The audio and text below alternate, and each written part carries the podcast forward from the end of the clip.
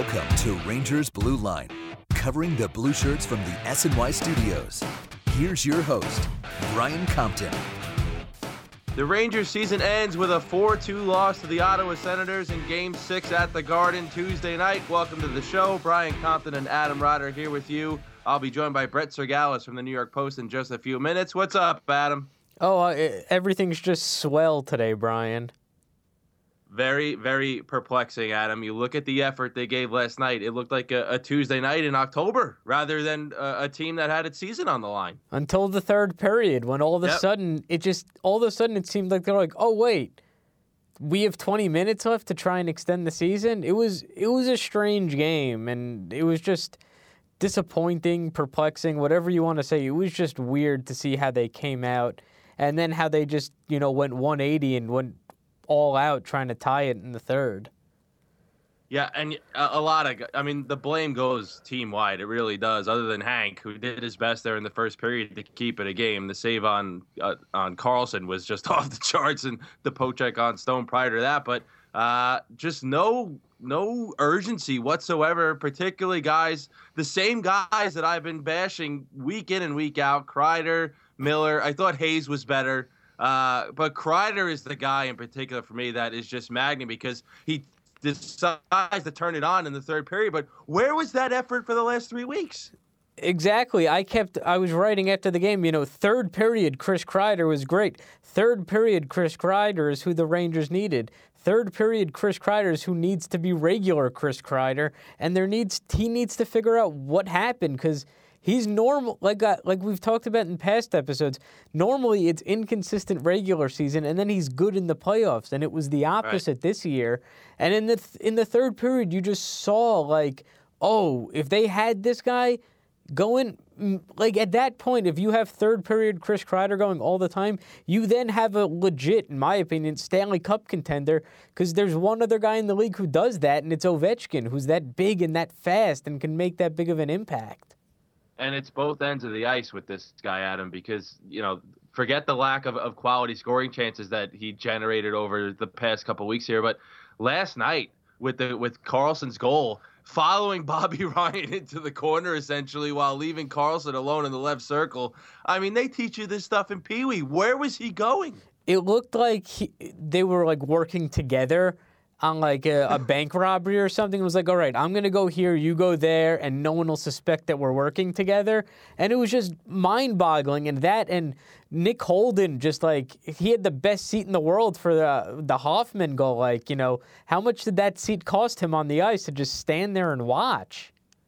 Brutal, really brutal. And you have to think, given the lack of effort early in the game, Adam, that you know, with uh, everybody pumping the Rangers tires, oh They've won 10 of their past 11 el- elimination games at MSG. Everything's fine. They've been the better team over the course of the first five games, which is true. I mean, the Senators had the lead for what, 13 minutes over the first five games? So, yeah, the Rangers, for a good chunk of this series, were the better team, but they forgot to play at the end of the day. They forgot to show up. Uh, and the Senators clearly remembered that they had a 3 2 series lead and could knock this team out. Yeah, it was just, I kept the I just kept expecting it to be game three all over again with the Rangers coming out hard, getting the early goal, and Ottawa just kind of being like, okay, tonight's not going to be our night. We'll see it game seven. And, you know, that push came in the third. But once, once, when, when Zibanejad scored, I kind of thought that the Rangers were going to tie the game. I felt like, yeah. all right, this is going to, it's going to be one of those games. The, for once, Ottawa's going to be the team that blows the two goal lead, which will be nice, not the Rangers. And then Karlsson scored right after, and it was just like, oh boy, this has 3 2 loss written all over it with them getting one early in the third. And that's what happened. And then they never really, you know, came through. Yeah, Adam, I just got the sense that when Karlsson scored, the game was over. I know Kreider scores 53 seconds there into the third period, but for me, uh, it was just a case of, of too little, too late. It goes back to that first period. You cannot show up in that first period the way that the Rangers did. And more importantly than that, you can't waste six minutes of power play time, especially yeah, that, especially that double minor, which had, you know, that was a Brassard on Zuccarello double minor that had all of the makings of that was the turning point in the game. Brassard ends up helping the Rangers win, and they just didn't do anything. And that first power play, they just kept passing the puck backwards. They didn't get into the zone for 40 seconds. It was just they just there was something off in the first period. I, I don't know what it was. They were better in the second. They were certainly better in the third, and you know, it was just they didn't play with the urgency that you know their hair was on fire until the third period. let's talk. Let's talk some positives here before I get to Brett. Uh, Lundqvist was a guy that I was talking about all year long. He's going to be 35 when the playoffs roll around. Who knows how good he's going to be? He was the one guy who was good throughout. He really was. Uh, yeah, I, I go back to that question when I asked Dan Girardi during the Canadian series. Were you surprised at how good he's played uh, and the debt stare that I got from Dan? So uh, clearly the teammates still believed, and it showed because Lundqvist was great. He really was. He, you know, the numbers may not look great, but he was great, and you could tell that, you know, his intensity level was at the right place because yep. when uh, when Ottawa scored the first goal, he just kind of like swept the puck up, looked around, like, "What are you guys doing here? Like, come on, let's get going. Everyone, get together here. We're trying to force a game seven here." And you know, he was good, and ultimately, you know, he can't do it alone. This is the same story that comes with the Rangers since the lockout for for most seasons. It's Henrik's there. He's providing the the Rangers with a chance to win, but it's the rest of the team, you know, who also need to play well uh, they're the ones who are not holding up their end of the bargain. Yeah, it's sad because clearly time is is starting to run out here. It didn't show in his play over these uh, two playoff series, but at some point his game is going to decline. We started to see it a little bit during the regular season. He was kind of inconsistent. There was that one stretch, uh, four or five straight games where he sat and Raanta played. So uh, they've got to find the right mix. And some of these younger guys, Adam Kreider, Miller, Hayes there's just no consistency there that's going to help Hank win that elusive Stanley Cup. No, and I think that at this point in time, they might. I don't think that they're going to change systems, but with Lundqvist the way he is, it almost seems like you have to play defense in front of him. You got to go back to that Tortorella defense and yeah. just try and win because there are too many guys blowing the zone to try and get in ahead of the Senators' uh, trap. That you know, guys are being left open. Guys are missing assignments. And, you know, it's just, it's too much to rely on Henrik at 35 to be the Henrik that he was 10 years ago. You know, he was that guy at times against Montreal. But, you know, to expect him to do that over four rounds, you know, it would seem like it was only a matter of time that if they couldn't get the defense together, they were going to be out because Henrik couldn't stop everything. Brendan Smith, another guy who was really good. He wasn't good last night. I have to say that he had a really bad night. The timing stunk for sure, but uh, I don't think the Rangers even made it th- make it this far without without that ac- acquisition of Brendan Smith. I agree. I had that same feeling last night. Like, oh boy, Brendan Smith picked a bad time to you know. Yeah. Be, I guess, the Brendan Smith people thought that he was at, yeah. at times in Detroit. But overall, he was good. I think that the Rangers are going to have to find a way to keep him whether that's buying other guys out or getting Kevin Shattenkirk to sign for fifty dollars, I don't know. But uh, it seems like he's too important. He plays with an edge. He's physical, yep. and that's something that you know. Obviously, the Rangers were hoping Dylan McIlrath would have provided at a much cheaper cost last year, but you know that didn't work out. And now he's the only guy who can throw a hit and the emergence of Brady Skjei. He really burst onto the scene this year. He was outstanding, really from start to finish. The Rangers have a, a gem here, somebody to build around as the, as these years progress here. And the the one thing with Skjei that you have to wonder is, well, is he going to be the second pair or the third pair, or do you have to move him to the right side to get him more ice time? Because you know, we saw Alain Vigneault spoke all season about uh, and all playoffs about experience and veterans, and you know he's going to keep going with Mark Staal on the left side ahead of Brady Skjei. And ultimately, that's not really in the Rangers' best interest moving forward. So the Rangers need to either make room for Skjei on the left side to get more ice time or shift him to the right officially and let him play with Ryan McDonagh there or on the second pair with whoever with Mark Staal. I don't know. Yeah, I don't think this blue line is going to look the same. It's going to have a really different look next year, but uh, they've got to figure out if Skjei's going to be that right guy n- next to McDonagh, like you said on the first pair. But for me, I'd rather keep him on the left, Adam. I just think that's a better fit uh, as a second pair. Ryan McDonagh is not going to be here forever. Obviously, at some point, Skjei's still a kid, uh, but the Rangers have somebody here that should be here for a long time because he just has all the tools and uh, was poised during the playoffs. I think that's the biggest thing I take away from Brady Skjei's season is how poised he was during the, during the playoffs. And he fits in perfectly with what Alain Vigneault wants his defenseman to do. He can skate, he can move the puck. We were all impressed with the amount of points he put up, uh, and you know he's he's only going to get better. I don't know if he's ever going to get to Ryan McDonagh's status, but you know Ryan McDonagh is one kind of defenseman and Brady Skjei can be another, and they're both needed if you want to be a team that contends. Brett Cyrgalis joins me now on the phone. Brett, how are you, pal? I'm good, Brian. How you doing? Doing all right. Uh, still trying to figure out what the heck happened there over the first 35, 40 minutes or so. Yeah. Uh, the Rangers had the, the urgency of a team that was playing on a Tuesday night in November. That was brutal. Yeah, it was it was an odd it was an odd way they came out. You I mean you really expected them to have a a ton of desperation and you know they've they've been in that situation so many times and they've and they've found a way to win and they, and it was just weird last night on Tuesday. It just didn't it just didn't make a lot of sense the way they came out and you know they got what they deserved. And it's the same guys, Brett. Kreider, Miller, Hayes, I thought was better, but I want to talk about Kreider in particular because this is maddening. It's got to be driving AV crazy because you see him in the third period. He's all over the place. He's trying to make plays, using his speed and his size to his advantage, but he was awful the first two periods, uh, particularly on the Karlsson goal. Where is he going? Yeah, you know, Chris is Chris is definitely man, he's maddening to watch on a nightly basis. Really, yeah. I mean, it's he, he the guy obviously has so much talent. He's so fast. He's so strong, and I think where there's a detriment here is that he's he's almost too smart for his own for his own well being. You know, he gets inside his head a lot, and he and he he thinks about situations and he thinks about what he wants to do and what he doesn't want to do, and then he doesn't play instinctively, you know. And, and when he lets it when he lets it rip like he did in the third period, you know, you see that talent come out. I and and the thing that that is bothersome too is that when you see the senators come out and try to push these people around, you know, like and they then they go after glass and they and they're hacking people left and right. And Turris was swinging his stick like a crazy man. You know, like where where's Kreider? He right. could pick up one of these guys and throw him out of the building. You know, like I don't understand why he's not more aggressive. And he'll say he wants to be, you know, and and and he wants to play that game, but you don't really see it out of him. When he's in front, he kind of skates away from people.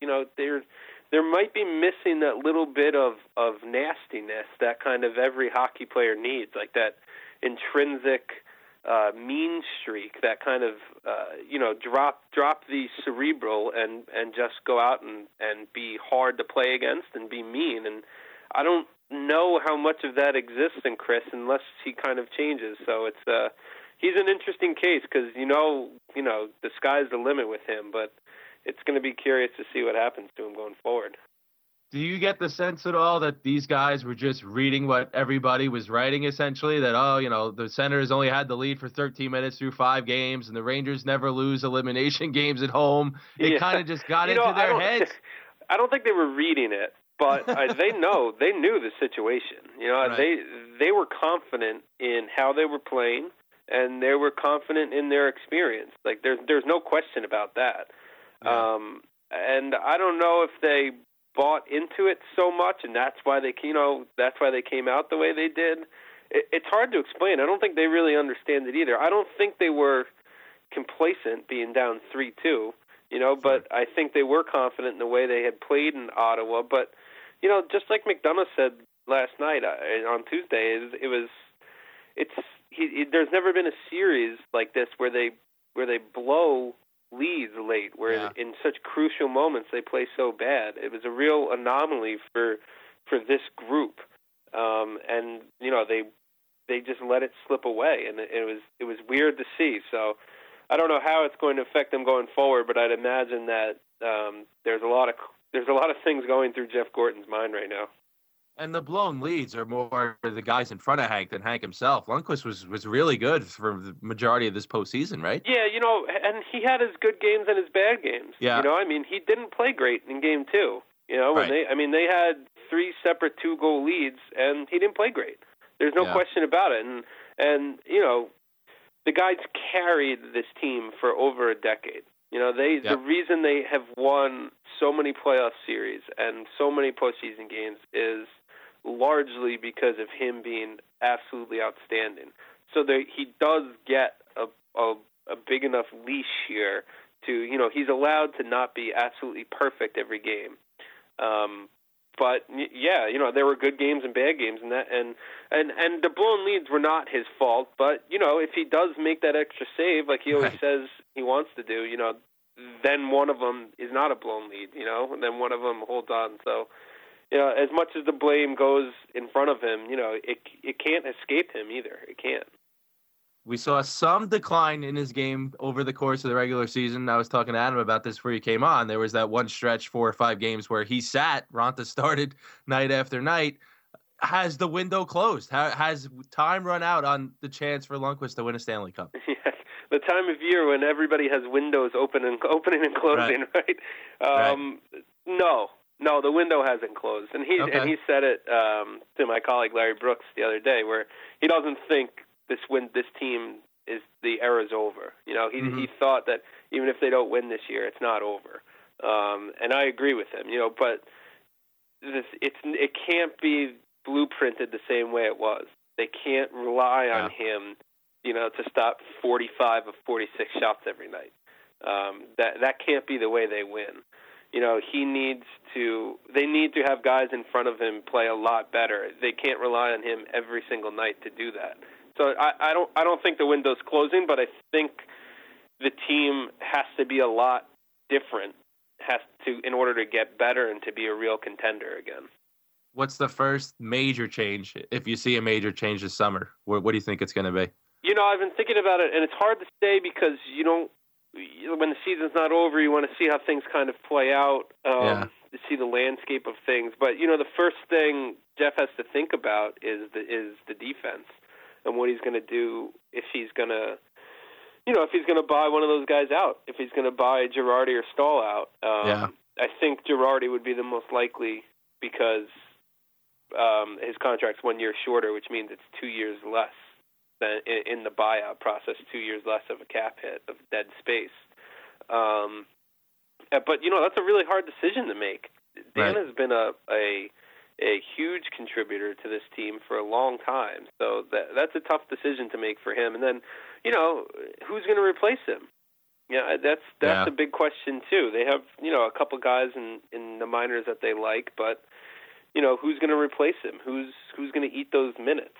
Um, that, I think that's the first place he's going to look, and then he's got to entertain ideas up front. You know, I mean, um, where does Derek Stepan fit in the situation going Right. forward? You know, I mean, there is a there's a lot of things there. How much money do you want to give Mika Zibanejad as a restricted free agent? You know, there's Yeah. there's a couple of things he's got to think about, and he's got to gauge the landscape in terms of what might be available. Um, but I do think the place he has to start is looking on the back end and what he, what he wants to do there.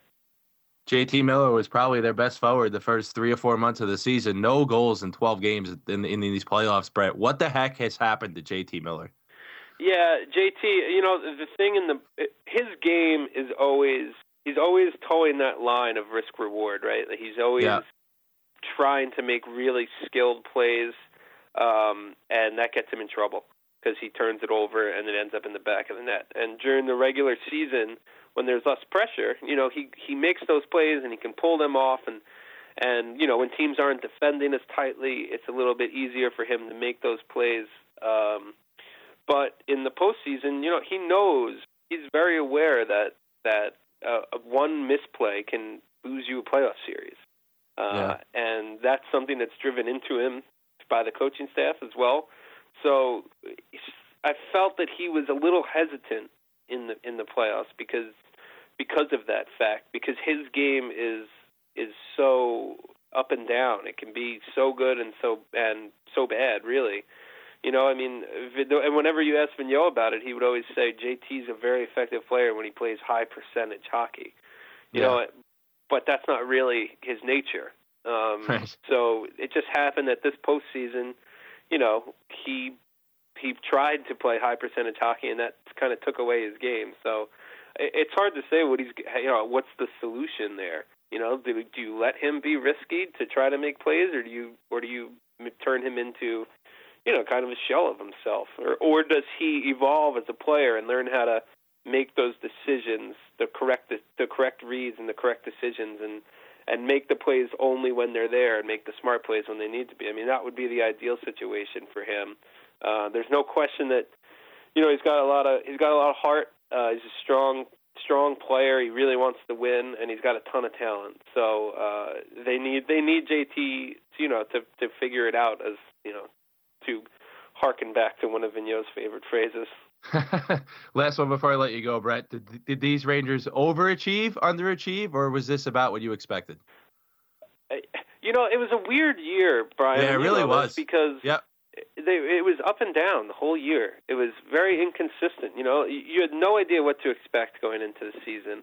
Yeah, I don't. And and they admitted in the locker room that they didn't really know what to expect and then they get out to that great start, right? Thirteen and four, and it's like, wow, okay, these guys are scoring you know, five or six goals, goals a game. You know, they looked great, yeah. and then yeah. they dipped, and then they came back, and then they dipped, you know, and then they finished this, they finished the year, you know, on a run of eight, eight and four, and it's like, well, okay, you know, who are these guys? And then they play, you know, the Canadiens, and they have some good games and some bad games, and then they just had too many bad moments against the Senators. So you know, did they overachieve? On I guess this is about where you'd figure they were. Like I, I, I don't know. I never really considered them a, a high Stanley Cup contender, but you never thought they were actually bad. You know, so I guess this is about where it was. But it was it was a very uncertain start to the year, and it, you didn't really know what to, to expect going into the playoffs. And you know, so I guess the second round is just about appropriate where they landed. Should be an interesting summer for sure. Brett, thanks a lot. I really appreciate it. Talk to you soon. All right, you got it, Brett. Thanks. Thanks again to Brett Cyrgalis from the New York Post. You can follow him on Twitter at Brett Cyrgalis. Adam, I'll ask you this, and then I'll give you my take. Did the Rangers overachieve, underachieve, or about what you expected? I think they overachieved in terms of points, but they kind of finished where I expected them to finish, third in the Metro or in the first uh, – wild card spot. And before the year, I kind of thought that this was a team that, especially if they were able to switch brackets, could go to the second round. But and so I'm not totally disappointed with that part of the season. It's just more of how they ended up losing this second round and blowing all those games that is the really disappointing thing. So overall, like I think that in general it was probably positive in the sense that you saw good things from Vesey, you saw a lot of good things from Skjei. You hope that you know Miller, Hayes, Kreider continue to go, and then you still have Buchnevich, who's still kind of you know got all the potential in the world, but at the end of the day, you lose to Ottawa in a series that you were winning five games uh, in the third period. Yeah, that's the thing for me. Uh, they overachieved, in my opinion, just going back to the start of the year. If you remember, I was really concerned about this defense. I didn't think it was young enough or fast enough. Brady Skjei kind of saved them in that aspect. And then, of course, the acquisition of, of Brendan Smith at the deadline. Uh, but then you watch this series and the games that they just tossed away the way that they did the six on five goals. Uh, the power play stunk again. And then to come out the way they did last night was baffling to me. Uh, but player for player, when you compare them to the upper echelon teams in this conference, Pittsburgh, Washington, uh, they just were never going to win the Stanley Cup. But having said that, I didn't think that they would be the offensive juggernaut that they were the first three months or so. Uh, just a really weird year, like Brett said. I have to agree with him there. Uh, but at the end of the day, I think they overachieved. Yeah, it's it like you guys were saying. It's a weird year because yeah. I definitely didn't expect them to just come out scoring like crazy. And I think I was probably the one saying that it was unsustainable. That certainly sounds like st- something I would say. Uh, and just, you know, it's just a strange thing. And you take the positives of this year and then you look at. Then you look at uh, you know next year and you put everything in context with Henrik, and it's just kind of like, well, where is the organization going? You know, are they going to continue to build with young guys? Are they going to try and win now for Henrik, or is it someplace in the middle which is how you end up with a season like this year where you really aren't sure what to make of it. Yeah, we're going to do a season wrap up show next week, so make sure you, you check that out. A lot of interesting decisions need to be made by Jeff Gorton. Do, does he buy out Dan Girardi or Mark Staal? I would expect at least one of them to be bought out, like Brett said. What happens up front. Does a guy like Derek Stepan possibly get traded? Uh, they have to find dollars for Mika Zibanejad for a long-term contract. He's a restricted free agent now, so a lot of decisions. We'll get into that next week. Adam, good season. We'll have one more to do. Should be a lot of fun. Thanks again. Thanks again to Brett Cyrgalis. We'll see you next week. This has been Rangers Blue Line, part of the SNY.TV audio network.